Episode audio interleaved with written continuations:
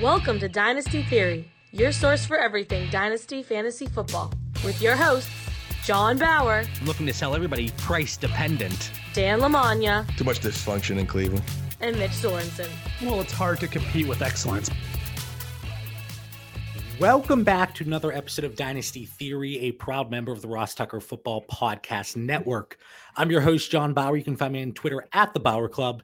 And of course, I'm joined by the man with the backwards hat. It's always the backwards hat, Dan Lamagna. That is at FF Coach Dan on Twitter. What's going on, Dan?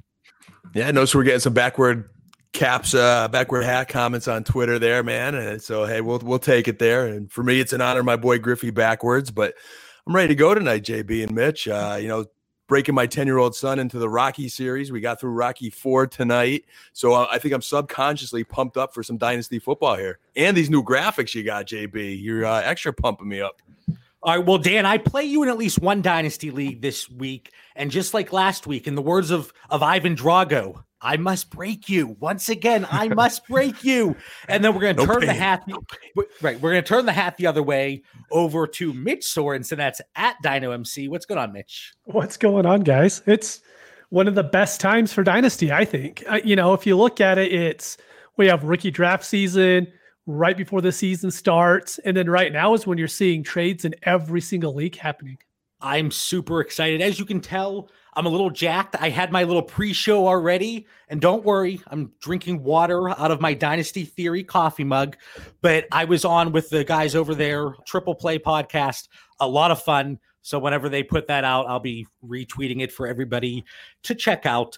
But like I said, I, I got my warm up in, so I'm all I'm amped up over here. And just like Mitch said, this is one of the most exciting times when we look at the dynasty calendar, the trade deadlines in our leagues. And we're going to hit on that. We're going to be talking about some league settings, our preferences, trade targets for contenders and rebuilders, and then also some listener questions sprinkled in throughout the show.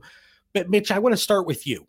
In a lot of leagues, kick, kicking off week 11, that's when the trade line goes into effect. Thursday, November 19th, that's the first game of week 11. One, and this is a question that we got, so we're going to throw it in early. Should we have a trade deadline? But the question we got is somebody in their league, they their trade deadline is going into to week 10. And they said, Hey, John, we're, we're voting on it. We're going to push it to week 13.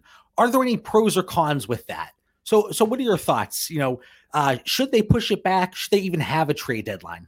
Yeah, so I definitely think you should at least push it back from week 10. I mean, this week being the last week you could trade, that doesn't even sound fun for me. I think it should at least be week 11, week 12. But let's kind of look at this from two different angles because I think it's two different ways you should look at it. Let's look at it the safe leagues. Safe Leagues is a public league ran by Scott Fish, and that's it's set up like most dynasty leagues are with a trade deadline that starts next Thursday right when week 11 starts, that's when the trade deadline kicks on. And the reason why I think it makes sense for those leagues is because you pay for one year at a time. So when you pay for one year and nothing for the following year until you trade your 2021 first or whatever that year will be, you should have a trade deadline because the last thing you want is week 14 of the season, someone blowing up their team, playing for two weeks, and then bouncing. And then you have to try to find an orphan to fill that spot. But I will say in every other league, like all the leagues that I run, most of the I'll say private leagues I'm in, I don't even know if they're private leagues, but just not the ones that are main that are No, ran through I say they, websites. could- they're categorized as private. Yeah. And so those leagues, all of them you pay for a year ahead. So right now I'm prepaid for 2021 and there's no trade deadlines because you don't have to worry about someone blowing up their team and bouncing because if they do, then that next owner already has their first year paid. So their first year of moves completely covered by the previous owner. And so I think that's a huge thing if you're going to say, no, there shouldn't be trade deadlines. Well, you need to have something that stops people from leaving the second they do a bad trade. Dan, if there's anybody that sends more trade offers out than Mitch and myself, it might be you. So you're a very avid trader. You're constantly tinkering, you're constantly making moves, whether it's uh, high end assets or five FAAB dollars. You know, you're throwing everything in there. You're throwing the kitchen sink into your trade offers. What are your thoughts on a, a trade deadline? Do you like it? Do you dislike it? What are your thoughts? Yeah, I was really looking forward to this topic tonight. You know, I was looking forward to hearing what Mitch said. You know, he commissions a lot of leagues, so he has a good uh, commissioner of fantasy football league perspective there, and he's always provided some good insight in our chats. You know, on my end, I, you know, I kind of take that GM hat from when I owned a semi-pro football team. Part of the fun of fantasy football is just managing building a roster all the time. Uh, you know, in some ways, I respect a trade deadline as it gets, it's kind of like closer to the simulation of the, NFL. But if I was, you know, looking to make a vote like that uh, listener asked us, I would vote no to a trade deadline or, you know, a limited trade deadline because that is the dynasty. Um, you know, playoffs I could see being more restrictive as you know you're trying to keep a level playing field and not tilt the balance of the postseason there. Um, but you know, to me, the pros are increased urgency to review and find a way to improve your roster while spiking league activity. We all love active fantasy football leagues. Uh, so me, I'm I'm all for it, JB. Whether it's five FAAB dollars or you know a minor league player to be named later, I'm I'm for the trade. I like how Dan had like a little thesis there. You can tell that, that you, you can tell that he had something there in his notes. He's like, all right, this is my go-to talking point.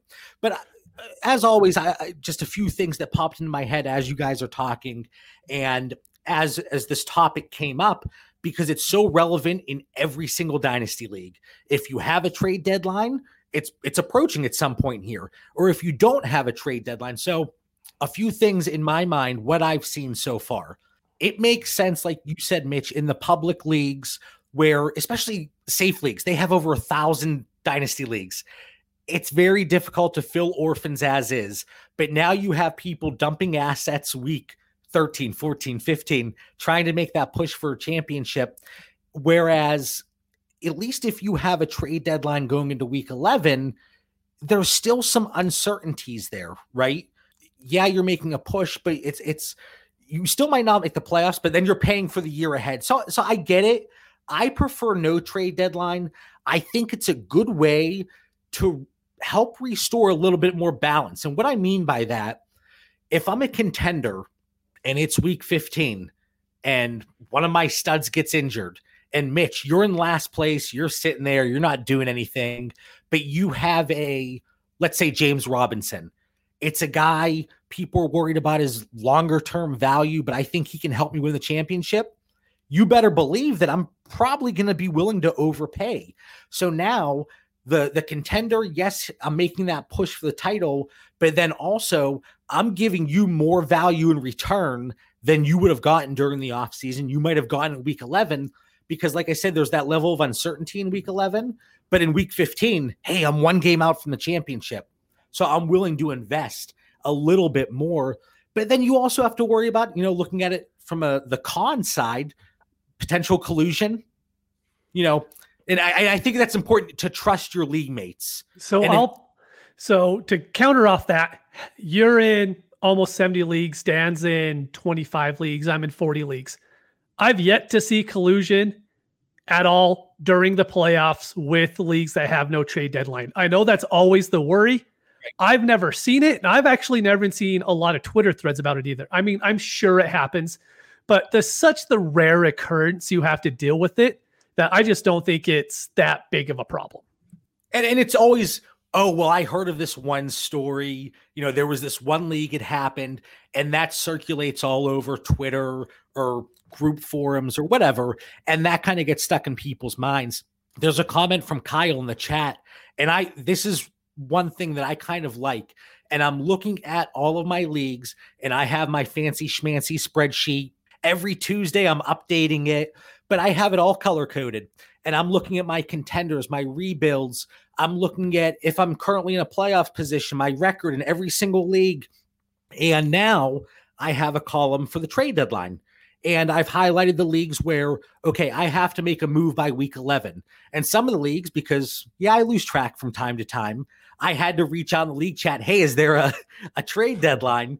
Because I didn't see it in the bylaws. But just to kind of get that you know that knowledge and that better understanding but back to what kyle said i always introduce things and i go on like a 10 minute tangent but kyle i like the where is it here i like the deadline because it puts pressure on teams to close deals but i like up to the week before the playoffs it does it puts a lot of pressure and tim in the chat safe leagues next thursday yep kickoff week 11 thursday november 19th right before kickoff and the way I'm looking at my leagues where there's a week 11 deadline, if I am two games out, right? So we have week 10, 11, 12, 13 before the playoffs start.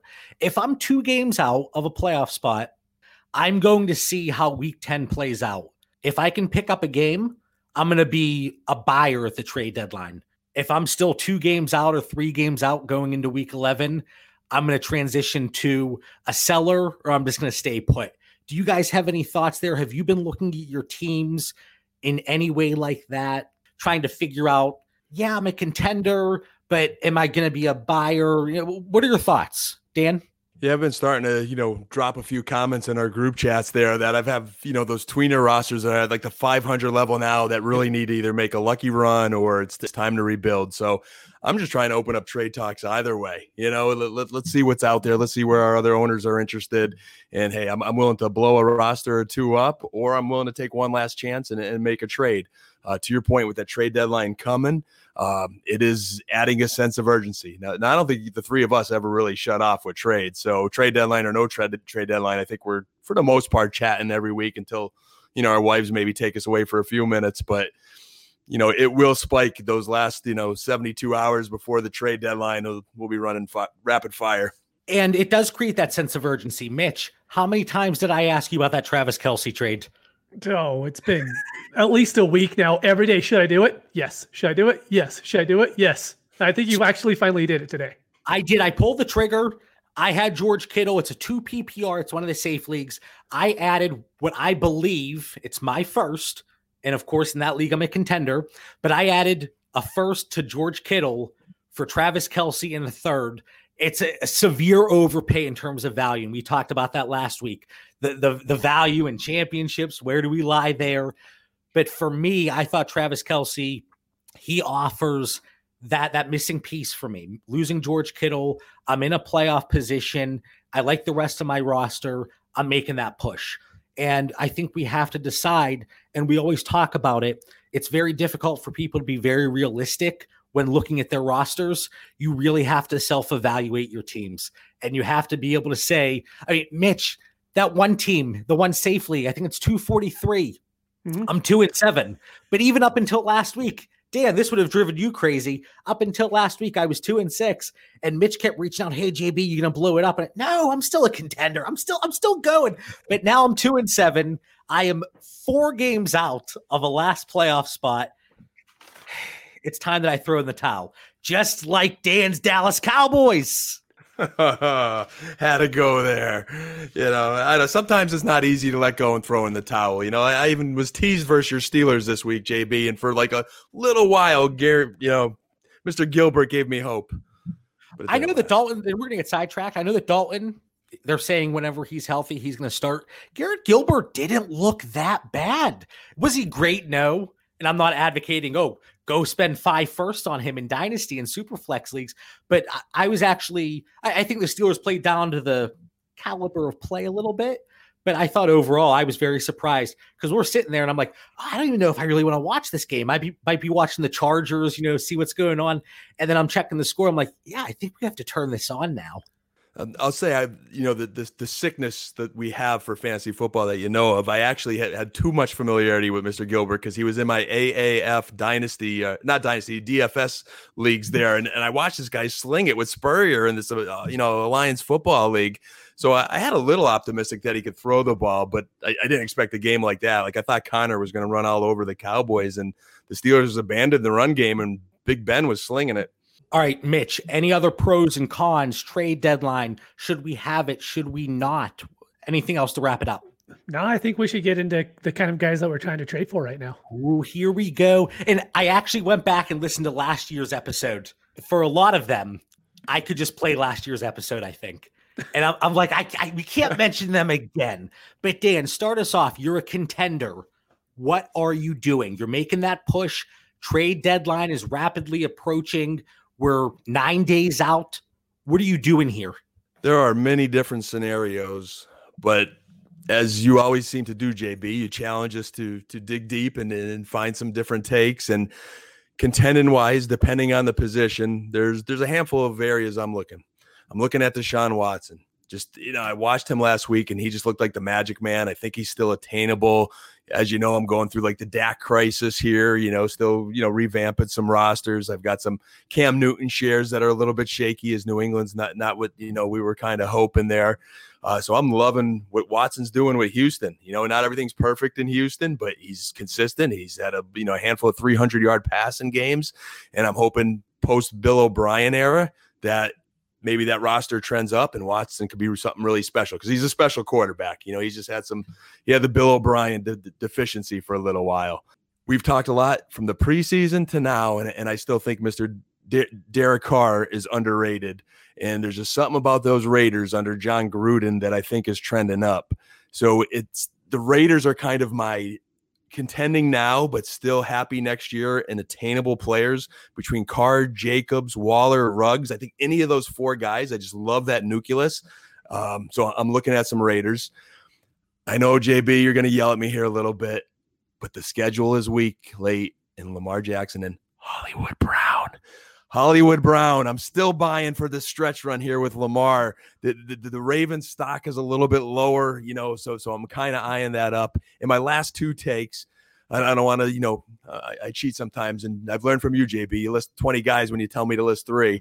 But hey, I'm uh, not going to stop you. Just keep rolling, keep rolling. I, I, I've got terrible Tom Brady. I know it was a rough performance last week, but I'm still enamored with having Chris Godwin, Michael Evans, Antonio Brown, Fournette to throw to. We're talking contender only. I know it's dynasty, but if I need a quarterback and there's teams willing to trade this old man, I'm seeing everybody like get Drew Brees for a first round draft picks. I'd rather have Brady than Brees. I know this weekend was bad, but I think that's when you buy and you hop on it. So I like Brady in that passing game. And then my last guy, he's kind of injured. If I could sneak one more in, Calvin Ridley. I was late to the train a long time ago. I, I just loved what I saw from him this year. And, you know, they're still slinging it. I, I'd like to somehow get a hold of some Calvin Ridley. Okay, two things. Then, Mitch, I want to turn it over to you for some guys that you're looking to acquire if you're a contender. One, I've never heard him referred to as Michael Evans. That threw me off. That threw me off for a minute. Uh, Dan's rattled. Dan's thinking, okay, what trade offers can I send out? Rare. And, and you're probably looking at Michael Thomas, Mike Evans. You're combining the two, mashing them up. That's fine. But I just had to call it out. Of course I did. And I, I, I, call Mitch Mitchell once in a while. So maybe I'm thinking of, you know, Mike Evans is struggling a little bit right now. I'm trying to get the best out of him. So th- there might be a correlation there. That might be a new thing. And, and Tim's laughing. Michael Evans. I, I love it. And you talk about Drew Brees, Tom Brady. Of course, obviously, we're talking about Superflex, right? And uh, I, I, saw a trade go through earlier today. Dan, you might have been in the league with me. It was Drew Brees for a 2022 first. I don't know if it was Dan, Mitch, anybody else in the league with me. But that was a trade that I saw go through. And obviously, it makes sense for both teams. The draft pick two years out, but you're still able to get solid return on a the aging veterans Drew Brees, Tom Brady, and Dan. Almost 20 minutes in, but Dan has a timeout here time out, Mitch and JB answer this because I saw this trade go down today, and I've seen it in other leagues. It's not the first Drew Brees for a first round pick this week, but I would not be able to give up my first round pick for Brees. I mean, unless I was absolutely, absolutely desperate. I just, I, I can't believe that there's not a Derek Carr or someone else out there that's going to at least give me like next year. Like if retires, you're empty. And I don't think Brees wins you a league this year. Again, unless your cupboard's completely bare and you have to have that quarterback. I would look to go a different direction. I ideally, you know, and we we talked about that before. And I'm trying to think of the player we talked about it with. It, it, was Tom Brady, actually, I think. And I said that I thought you could get Derek Carr for a little bit cheaper, and that was a few weeks ago. And I still think that might be the case. But I mean, uh, heck, you could probably get a, a, Nick Foles for less than that. I, I think you could. Oh yeah. Is he a, is he a sexy player? No, he's not going to light up the scoreboard. But at least you get to keep your first in that situation. So I, I, would have trouble making a move for Drew Brees in that situation. All right, Mitch. Anybody right. here? So instead of naming players right off the bat, I'm going to say, so I've already made a few trades today, right? Oh, for contending teams, different league settings. Do you know who I'm not even looking to acquire? Wide receivers. There isn't one team I've looked at all of my leagues. So I'm like, you know what? I need to go upgrade my wide receivers because the fact is, you could have a guy like Christian Kirk get you 20 points a week. Dan's still willing to get Hollywood Brown, who's been awful, but you know, you could still see next week maybe he gets 20 points. So that I'm just not looking to upgrade my wide receivers at all. So what I what I've actually done is just to give some context on a couple trades. There's a 12 team league. I was I didn't have good running backs. So I actually reached out to John. It was the league that he was talking about earlier. I traded him AJ Brown for Aaron Jones. Flat out, you know, he got a little bit more value, but Aaron Jones is like an immediate boost for me this year. So I think that's the perfect kind of trade. And it was a quick one. He sent it, and within 45 seconds, I probably accepted it. And then, and, and you were a little bit worried because mm-hmm. typically mm-hmm. I come in strong with the first offer. But Mitch, I always play a little hardball. a little bit. He didn't even look at the email. He said, Do I want to look at it? And I said, This one I think you do. Yes, yes. Uh, no, it was a really good trade. And in another league, let's say you have someone like Ezekiel Elliott or Christian McCaffrey. What are you going to do? Because Christian McCaffrey should be back. Is Ezekiel Elliott going to win you a league this year? Probably not. He's going to be a year older. So when you go into the draft next year, is he going to retain? He'll be in the first round, but will he be a top five pick again?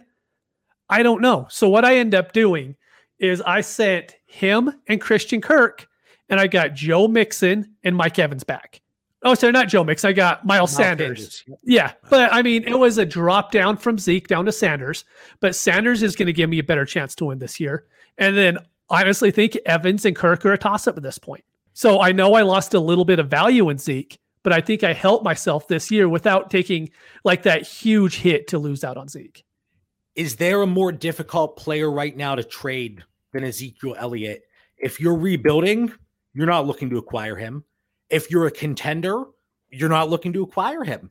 And then it kind of goes the opposite direction. Mitch, you talked about these wide receivers, but these really young wide receivers, DK Metcalf, AJ Brown. I mean, obviously not super young, but a Calvin Ridley, guys that fit the bill for a win now team and a rebuild.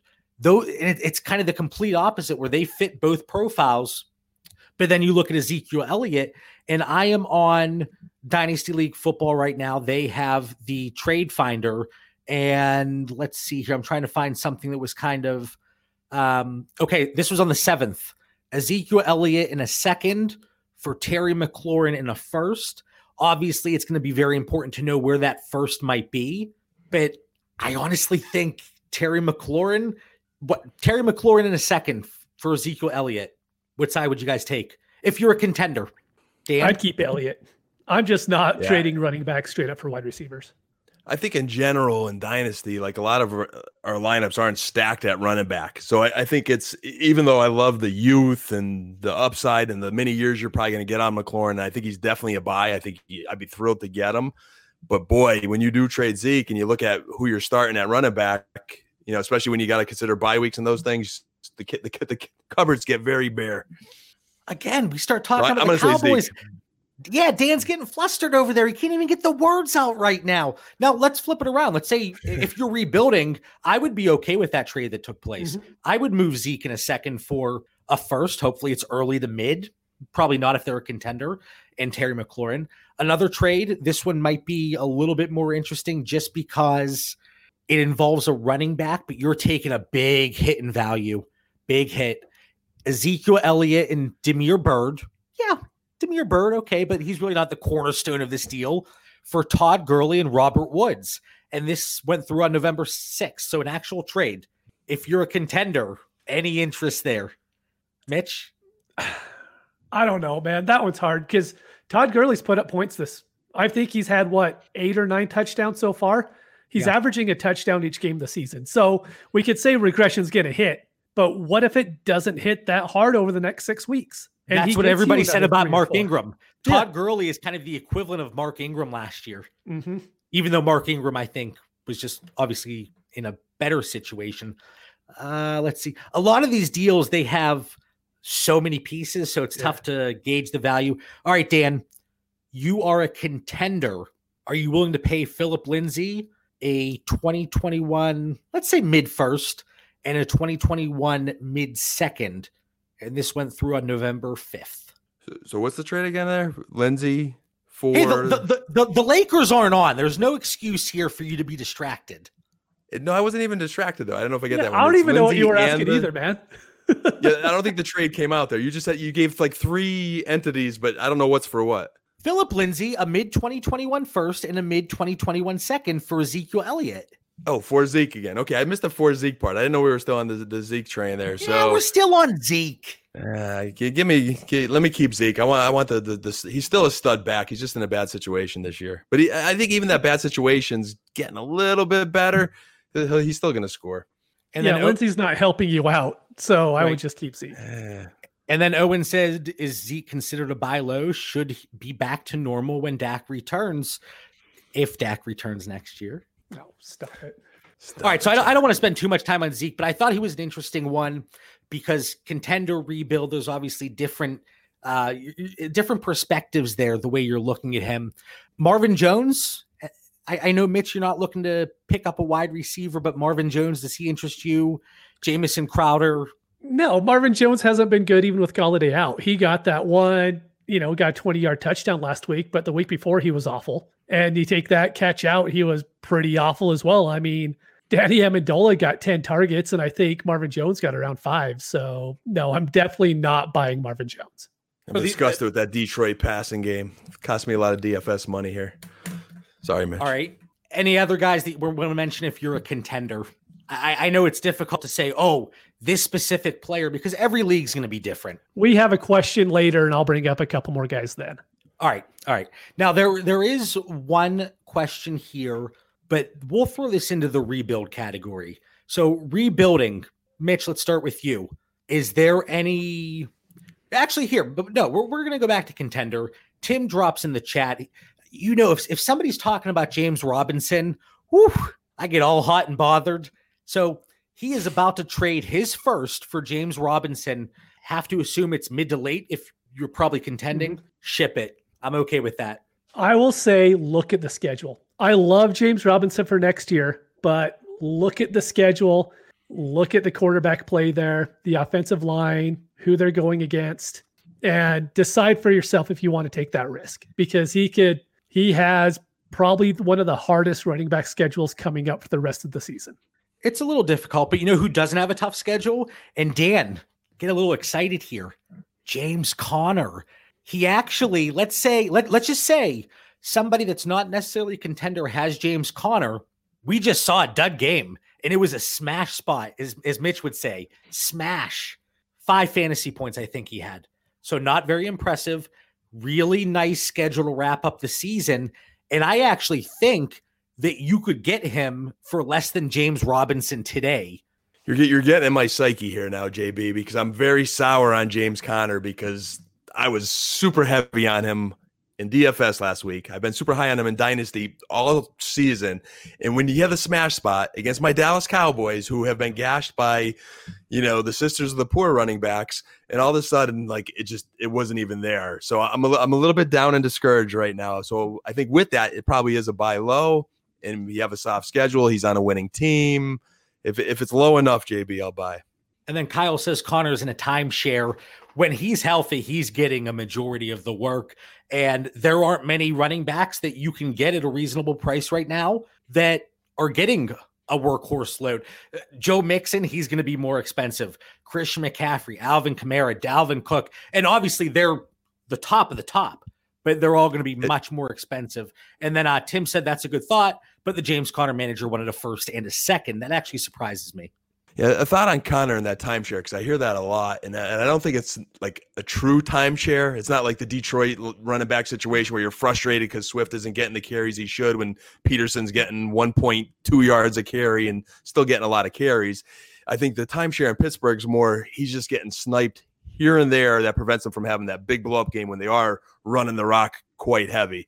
So you know, unfortunately, you end up with like 100 yards and one touchdown instead of maybe two, three touchdowns that he potentially could have. I, again, I, I thought we were going to move on five minutes ago, but my mind starts going. I want to spend a little bit more time in contenders. And Mitch, you scrapped all the wide receivers. Yep. I have my wall of targets back here, and you offend every single one of them, Who are you giving up for him?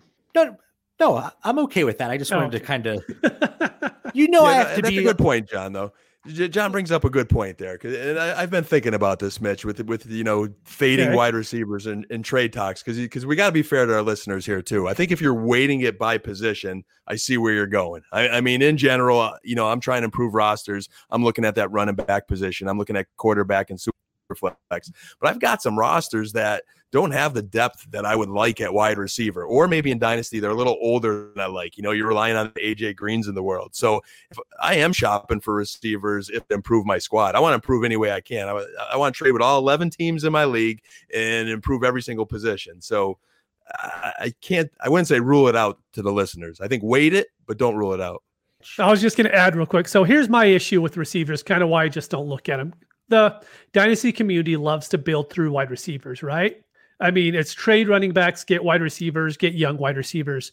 And so I think the wide receivers that are actually acquirable at this point, it's going to be Julio Jones and maybe Adam Thielen and guys like that. But Adam Thielen isn't giving you a huge boost weekly now because Dalvin Cook is going God mode on everybody.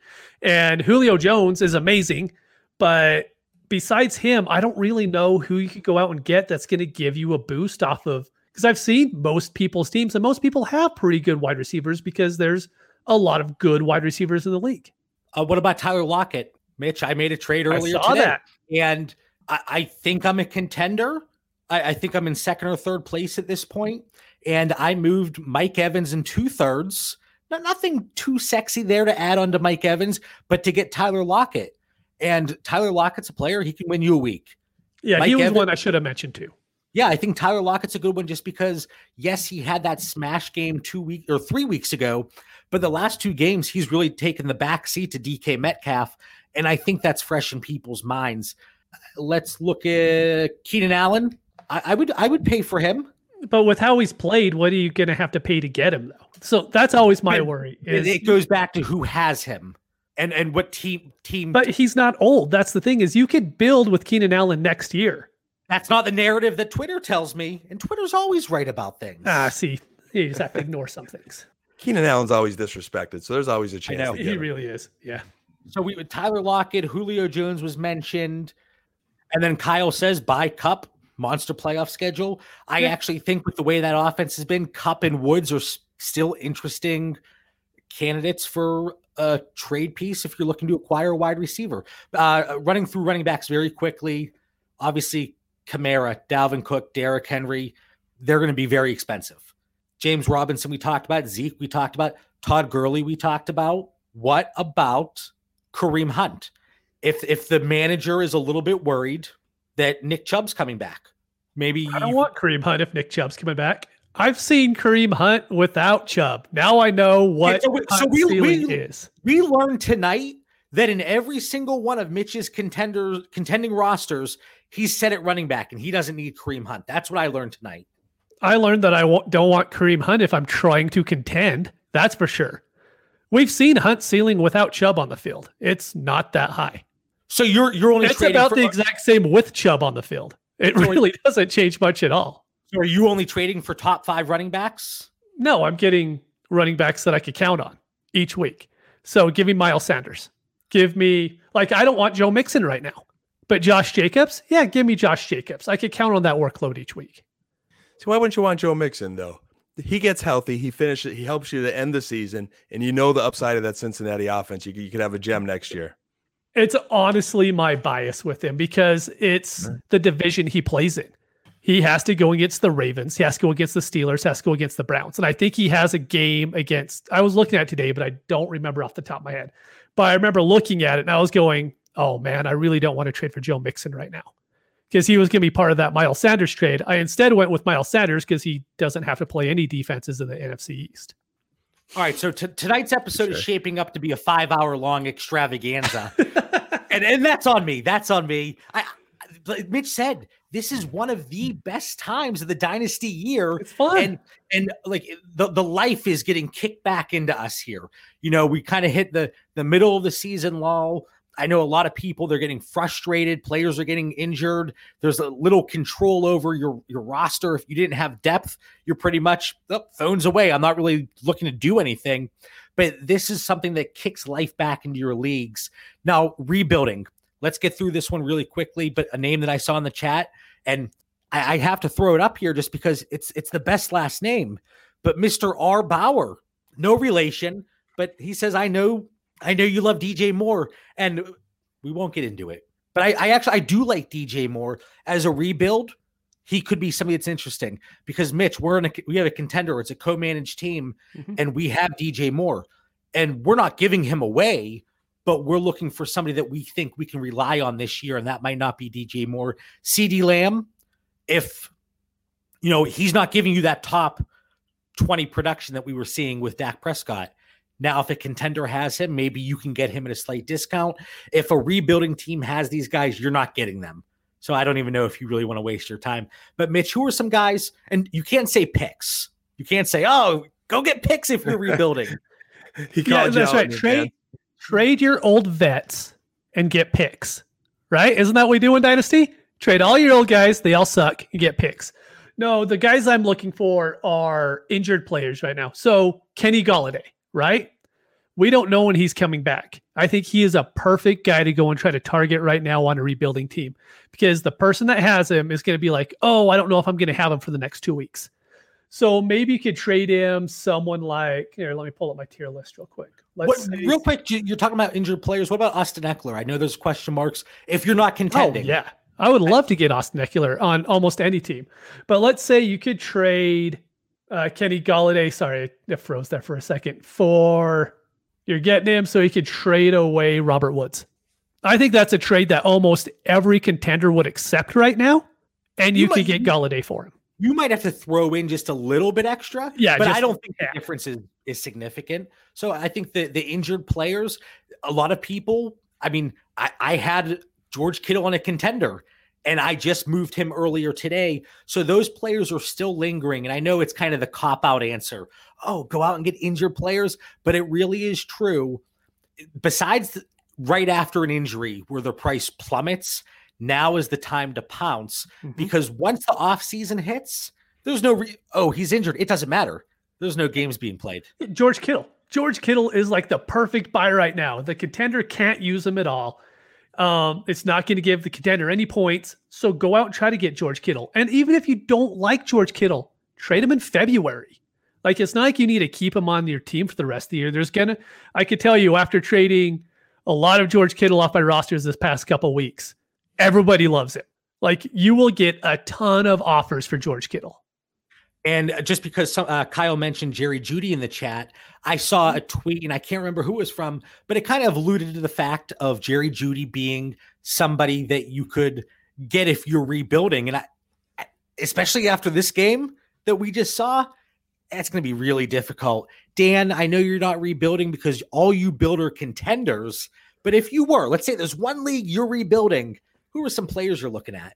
Yeah, as we approach this trade deadline, I have two, three that are ready to get blown up here. So I love that Jeudy comment that just came through. Guys, I mean, it is happening. Jerry Jeudy is the number one rookie receiver of last year's class. I'm telling you, Dak's not here. I know we love CeeDee Lamb and come on, who, who's better than Jeudy? Have you watched this guy lately? Hey, His Dan, routes and, Dan, I know you appreciate this. Did you see him running down the sideline, throws his hands up like it's a go route, and then he knows he's not going to the end zone? He comes back the defender wasn't within 10 yards of him. It, it was just, and even Drew Lock could find him then. He's got skills, man. I'm telling you, I'm just this is just the coach of me coming out. I'm loving what I'm seeing out of Jerry Jeudy, like that advanced route running in year one. I know Denver's still working out some kinks, but I just think the future looks bright there. So I'm loving Jerry Jeudy. I love hey Pittman. I like that comment by Kyle there, man. You know, Michael Pittman's a guy I was high on in the preseason. He's still a buy low, um, so I like to have him. Love Mitch's take on the injury, guys. You know, Ekeler, he mentioned Kittle, Courtland Sutton, uh, you know, that Dak window, even though that was probably a few weeks ago. I think Deebo Samuel was the other injury guy that I, that I think is a good one to get a hold of. The guy's just a freak. He just needs to be out there and playing. And I, I think that will happen. Um, guys that aren't injured, I'm going to take a little spin off my Raiders uh, example in the contenders. If I'm rebuilding, I'm loving those Carolina Panthers right now. I mean, I, I know we have to see how defenses adjust to them next year, but what Brady, Joe Brady's doing with that offense is very impressive. DJ Moore was mentioned, but I still like Robbie Anderson. I like Curtis Samuel, who's mm-hmm. still very young. That offense is trending up. It's just a t- it's a team on the rise. And then two other guys that are really standing out is Terry McLaurin. I think a year from now they get that quarterback situation right. Holy cow! I mean, he's just looking stellar. And Christian Kirk, you know, you mentioned him a little while ago, Mitch. He's really flashing lately. Like, I mean, Kyler Murray's a superstar. We know Nuke's the man, but but I think Kirk's really starting to have his come, coming out party here, and I think he's still obtainable like I talked about some of the younger wide receivers that can fit on both a rebuilding and a contender, you just nailed two of them. Christian Kirk, Terry McLaurin, two guys that they can fit in on any team makeup, any team makeup. Uh, Michael Gallup, I still think he's an intriguing one. I think the skills there, situation, not great, but that kind of goes in hand in hand with the CeeDee Lamb situation. Now, there is some Browns talk in our chat. And what about David Njoku? Tim says, don't buy Browns players unless they're named Landry. I have to ask the question, guys any interest in Odell Beckham Jr.? Mitch? No, I have like have my two rosters. I'm doing everything I can to get rid of him without taking a huge loss at this point. What is the threshold? Let you know, obviously, oh, I'll pay a fourth for him, but you know, where is your threshold? So I sent out an offer already today for him, and I, it's a hope and a prayer. I don't see it happening, but I sent it out for Christian Kirk just hoping that Odell's name can still hold enough value to, or someone's like, oh, someone's trying to buy Christian Kirk after two big weeks. I could get Odell for him now. But if I could make that trade, I would do it in a heartbeat. I know I'm probably going to have to counter back and forth, but if I can end up pretty much getting Christian Kirk for Odell Beckham, I will do it right now.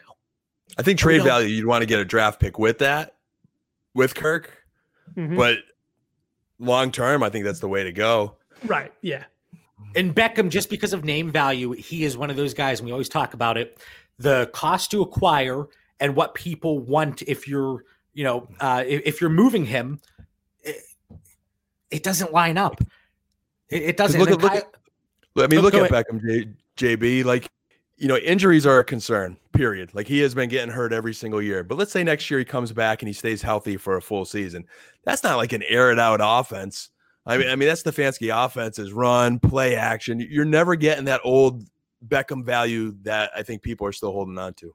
Uh, Kyle says last night, last night, this is fresh, bought uh, a, well, we'll say acquire Jonathan Taylor in a rebuild for a first and the stud Wayne Gallman. Jonathan Taylor, he's one of those guys now that he is easier to acquire if you're rebuilding. And I've tried to ship them off in leagues. I'm getting a half-eaten sandwich from Subway. Not even the good kind of sandwich that I like. I like the the uh the sweet onion chicken teriyaki. I can't even get that. So that's uh, ridiculous. Uh, Jonathan Taylor, he's a guy that you might be able to acquire CEH in certain situations. I, I uh, Mitch that deal earlier today. I moved Myles Gaskin and Michael Thomas mm-hmm. for CEH, Jarvis Landry in a second, and I I have four or five higher end wide receivers, and it was also a league. It was an auction. I, I was pretty much close to last place, and just kind of mixing it up there. But CEH, JT, probably guys that you can and. Uh, CEH, he's like what fifth or sixth in rushing yards, and people hate him. People yep. hate him. And now D'Andre Swift and Dobbins, there was a poll on Twitter with the four of them. They had more votes than JT and CEH. That's I saw Dobbins is winning. Yeah. Mm-hmm. He was at like 35% last time I saw. All right. So a few questions here. And you see the fancy graphics. I have to flip the switch here. Whoa, over to listener questions. There it is. All right. So we had a few listener questions that were mixed in this is going to transition from the the rebuild to the listener questions. Dan, very quickly, Marlon Mack is he somebody that you would ever be interested in acquiring for dirt cheap at this point? Because you like Marlon Mack. A fourth round pick. I would pick him. I'd use FAAB on him. I would trade a lower level player. You know, I did like Marlon Mack going into the season, even though I was, you know, knew Jonathan Taylor was very talented. It was still a rookie coming into a situation, a veteran that was established with the Colts. It was his free agent money year. But when you get those serious injuries, man, like running backs values just like plummet, and, and we Mhm. see that guys really rarely bounce back to good value. Um, it's just not a good position to, to bounce back for. So it would have to be super, super buy low. Now it, I can see it. He doesn't hurt being on the bottom of your roster. You know, if he is, if someone is looking and he lands into a good situation, maybe you get lucky. But I wouldn't give too much. Mitch, would you spend a third? Late third, sure. Early Okay. third, probably not. Because I mean, this upcoming draft class, as people will start to hear now, is really, really deep. But once we get 30 deep as far as the that- rookies that's, go, that's so that's so funny because I saw a tweet earlier and it said people were going to be very disappointed with the depth in this class. it's, if you're not super flex and tight end premium, yes. Okay. But there's probably four quarterbacks that are going to be drafted reasonably high, and, And, this tight end class is, I mean, at we've talked about least three tight ends that'll go in the first. Yeah. especially in, in tight end premium. Yeah, But I agree. In the one quarter, if you're in a one quarterback, one tight end league, and you have a late first, ship it for whatever you can, in my opinion. Yeah, and Joe's right there with me in the chat. Depth at running back is a little bit weak. I, obviously, we have the big name guys there, but once you, I mean, I, I think that second round, yeah, you're going to find some guys, but I think there might be a little bit more uh, crapshoot than even we saw last year. All right, contract situations. Dan, let's let's kick it over to you. Do contract situations or uncertainties associated with it ever have an impact on your dynasty rankings? And you can't just say yes, because I think that is the answer. The answer is yes. And to elaborate on that, you know, we go back to the preseason. You know, let's say Gardner Minshew, for example. Mitch was pretty high on Gardner, um, but I saw a lot of instability and uncertainty for his future. I didn't see him sticking with that job because I thought the Jaguars were terrible. I thought they were dysfunctional, and I thought they'd be competing for a number one draft pick. Here we are now, and what's the scenario with the Jaguars? They're competing for a number one draft pick. Now, don't get me wrong things could change. Maybe they invest in the kid. But in that case, there's an example where his situation was uncertain. And it could be the same thing with a job contract. If we know, you know, the Colts aren't going to resign Marlon Mack and no one else is going to take a stab on him, that's just not stable enough for me. So when I look at my rankings, I want a guy to know I'm going to have a good situation with him next year and not trade for a guy that is going to be uh you know bagging groceries or looking for employment and then stuck on my roster. So totally yes. The only thing I will say, sometimes it does present an opportunity because as a fantasy mm. community and especially the dynasty community, we always think, oh, yeah, they're going to cut player A because the dead cap. I know. I listen, I could be a GM. I, I played Madden. I have fantasy football teams. I know what I know what's going to happen. And then boom, they extend them. Mitch, we talked about Robert Woods, you and me two years ago, and you were like, "Hey, John, um, let's work a deal. I'll get you Robert Woods." And I sit, I sat there and said, "I have a concern that not only will they not extend him, they'll cut him." It was like a week later they extended him, and I. So we always think we know what's going to happen, and I think in Superflex, this player that we've talked about already tonight, Derek Carr, he was a guy that minimal dead cap. We thought the Raiders could move on, but now he kind of has that that second life and that second chance. And but yeah, for me, if if if you're an impending free agent, especially a running back, and you haven't landed that next contract where we've seen Alvin Kamara, Dalvin Cook, Christian McCaffrey, Joe Mixon, Derrick Henry, but before that, they were they dropped a little bit in our rankings because there was that uncertainty. So I think long answer, short, at least as short as we can keep it here, because I do ramble. The answer is yes, there. Wait, hold on, hold on. I got to go in here, so it's going to be a little bit longer. But the reason why I want to bring it up is we say our rankings, right? So in my rankings, I don't knock running backs as hard as everybody else do when it comes to contracts. Like you brought up, Dalvin Cook's value went down. Mixon's value went down. I mean, Todd Gurley's value was in the dirt, and look what he's done for people this year. And so, uh, while we need to look at him, we also need to just take a step back, and be like, well, look, what happens if this player goes to a different team? Todd Gurley goes to a different team, and he's, I think he's running back five on the year as far as PPR in, in total points. he's super close to it. And I mean, love the No, top. no, back- you, you said five. Don't backtrack. It's six. My bad, my bad. But that's the thing is just like definitely take these things into account because they matter. Why are rookies so high? because they have draft capital and we know where they'll be for the next three years. And so that's why they always get that little bit of a bump. And then I'm, I'm glad in Mitch brought up. Oh, sorry, JB.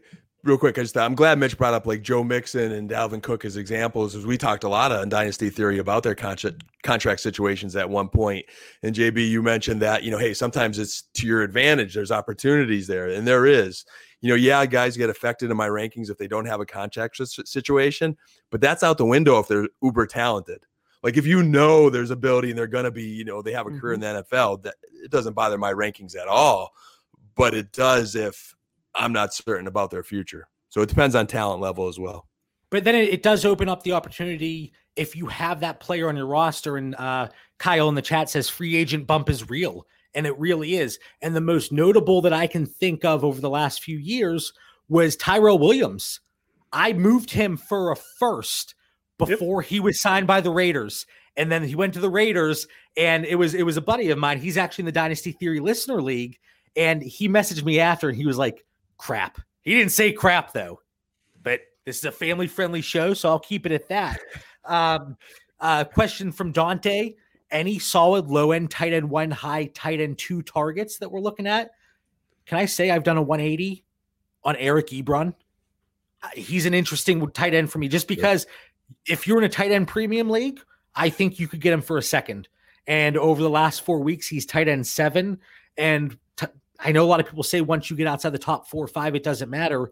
But Eric Ebron, he's been a pleasant surprise for the Pittsburgh Steelers. It's a good one, JB, because he's made Vance McDonald irrelevant. I- And, and Vance McDonald and Big Ben were good buddies at one time and irrelevant. So Ebron's definitely trended up. I was happy to get a, a few shares of him a couple weeks back. But it's so tough with tight ends because we all think, oh, this is the next breakout. Ian Thomas. Ian Thomas breaks my heart. I look at all those shares I have and I cry myself to sleep. It's very upsetting. That's the thing. What we didn't know was what was Carolina's offense going to be like, and it's just not a tight end friendly offense. So I, you know, you may not have been wrong about Ian Thomas, JB. It's just the system doesn't fit him. That that's actually a really good transition here into our next question. How much does the two PPR for tight ends affect how you value tight ends? And I want to kind of go through a few players, whether it's uh, Wait, for- ha- do you have it pulled up right now? do I The have what scoring for the tight ends? I I have a okay. So Because I have a question on it, and I don't think if you've looked, you'll know, but I don't think Dan will know. okay, Okay, so let's say two point for tight ends, right? So this is going to be the perfect example on why you should value them so highly. So, Dan, here are the top four. You have Travis Kelce, Darren Waller, TJ Hockenson, and George Kittle. Who would be close to fifth? I would think Darren Waller. I didn't hear his name, did I? Waller second. Evan Engram's been trending up. I don't know where he's at. Yep, with no, points. he's still at seventh, but he was drafted Mark pretty high. Andrews. I'm missing this year. Yeah, Mark Andrews is 11th. So the reason why I bring it up, because listen to the next guys on the list Hayden Hurst. He's fifth. He would be wide receiver 13 right now in normal PPR if you do the two points scoring. And he was drafted in the ninth round. Jimmy Graham is three points behind him. So he'd be like wide receiver 16 or something like that. And he put up 130 points already.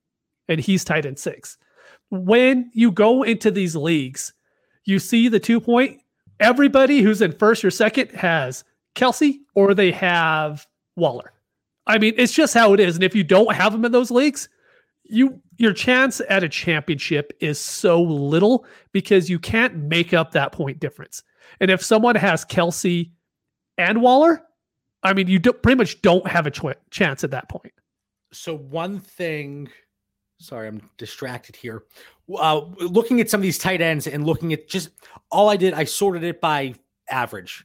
So obviously, some of these tight ends they play two games, three games, but tight end six, CJ Uzomah, wide receiver 45 equivalent, tight end six, 11.4 points per game in typical PPR.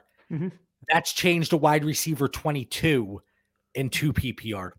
Jared Cook, he's wide receiver 55 in typical PPR, and he was tight end 12, but tight end 12 and two PPR, wide receiver 34. So there is a big jump. And Kyle, So stupid. I hate tight end premium. Just have two tight end spots if you want to give position more value.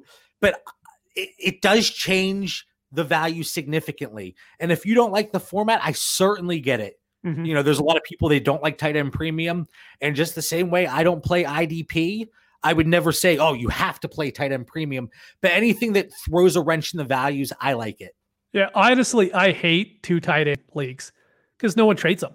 After the startup draft, I mean, they just sit on your roster. And anyone who has three, they don't trade them. And if you do, they want Ezekiel Elliott or Alvin Kamara for him. I mean, just guilty. That's guilty. what it is.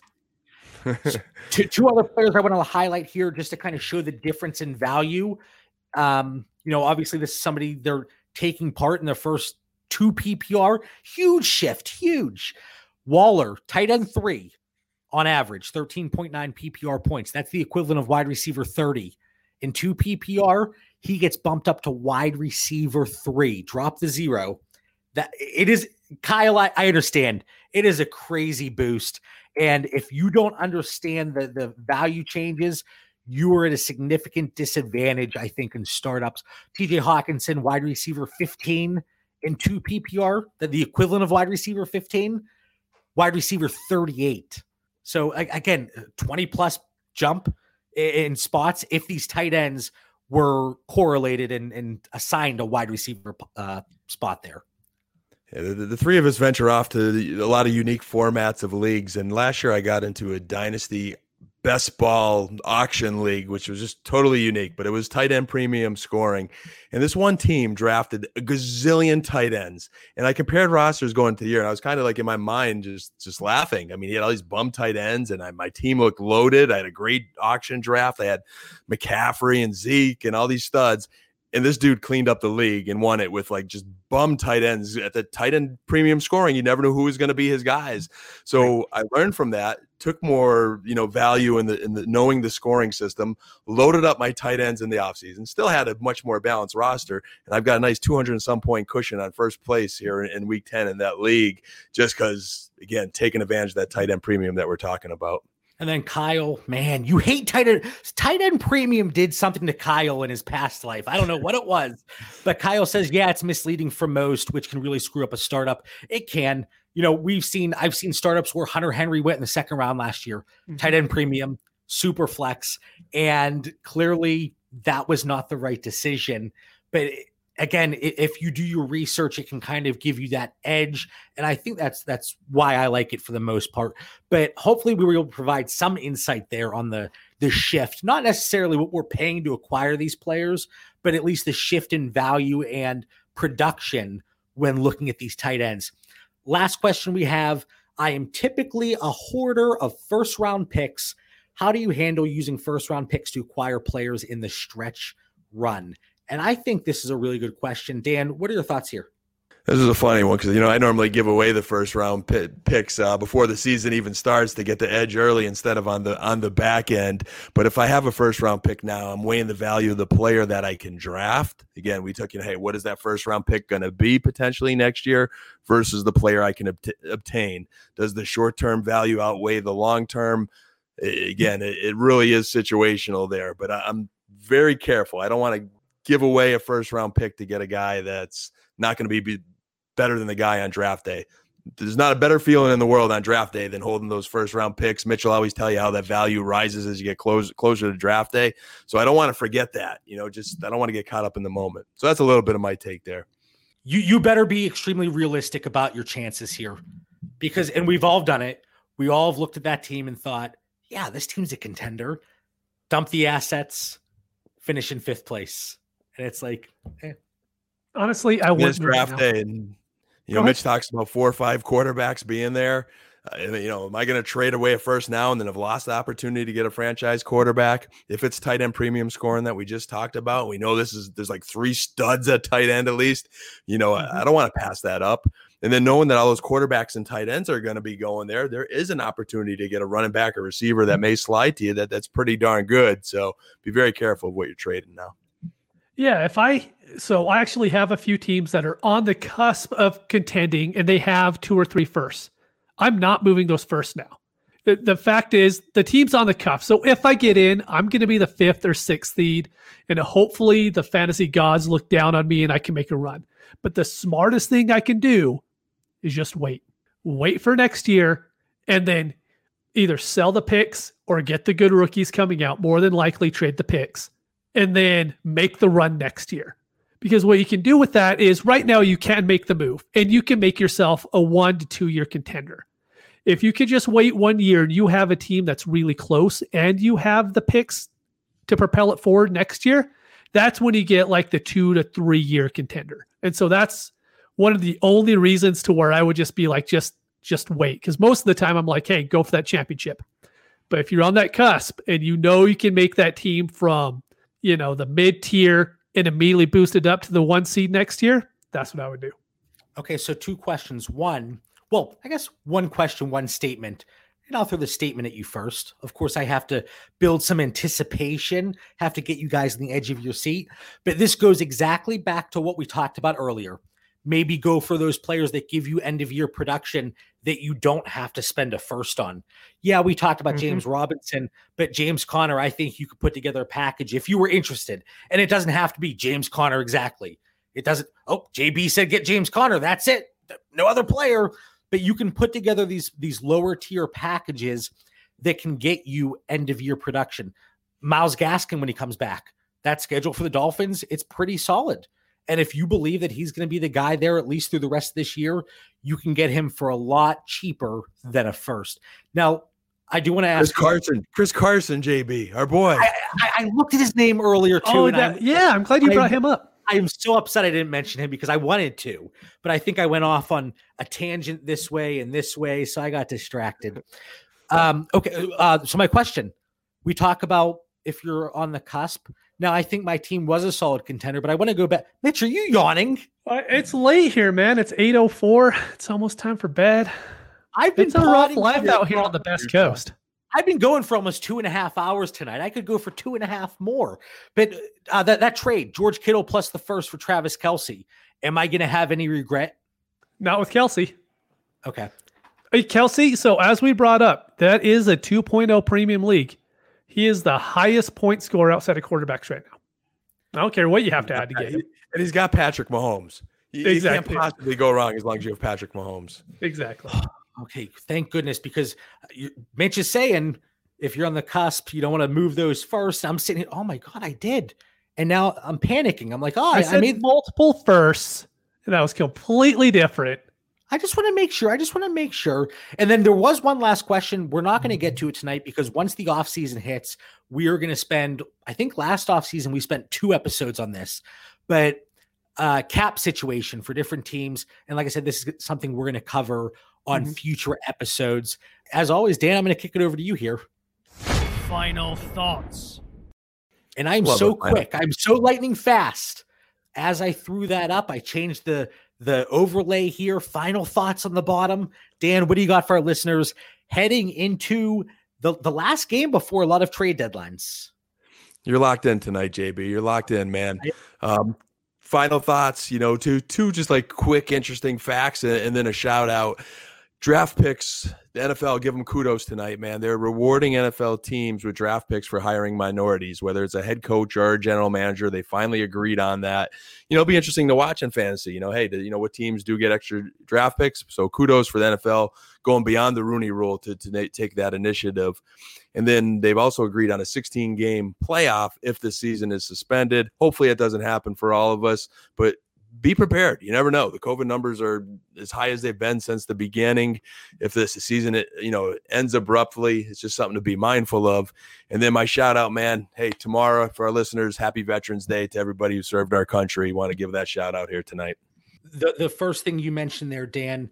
I, I would just want to say one thing going above the Rooney Rule, not only hiring, but it's if you're developing. So mm-hmm. if if the Steelers if they have a minority assistant coach and or coordinator and he becomes a head coach elsewhere, the Steelers are the ones then that get that draft pick. Mm. And I I, I think it's I, I I like it better that way than if you hire a minority, you get a pick. because then it's like, okay, did they hire them strictly for the pick? And I, I just think there's some there's some issues there on that Great end. But. I love I love the way they're doing it. I I think it's a fantastic idea. If you become a head coach, a GM, the teams that developed you and put you in that position to succeed, they get rewarded. I, I think it's a a great thing the league's doing. Mitch, final thoughts. So I saved this to the last for a reason because I wanted to save it for everyone who's listening through the whole episode. If you're trading your rookie picks, go to the draft network. You could go DLF if you want to, but look up the top 12, you know, offensive guys that are coming out in the draft. Slot them 1 through 12, and that'll give you an idea of where these guys are going to draft in rookie drafts, right? If you think Justin Fields is going to go 104, you have an early first, you're going to trade it. Are you willing to trade Fields for whoever you're getting? And I think that's a really easy way right now. It'll take you 10 minutes to do it for you to actually rank those rookie picks and then adjust it from there as far as where who you're trading them for. Dan, I think from now on, we're just going to have Mitch pop in for the final thoughts because he's okay for the first hour and eight minutes, but he always hits us with a fantastic final thought. And I think that's very good information there for our listeners. As always, we want to thank everybody for tuning in. Make sure you follow the show on Twitter and Instagram at Dynasty Theory FF. Stay safe, be kind to each other, and have a great night.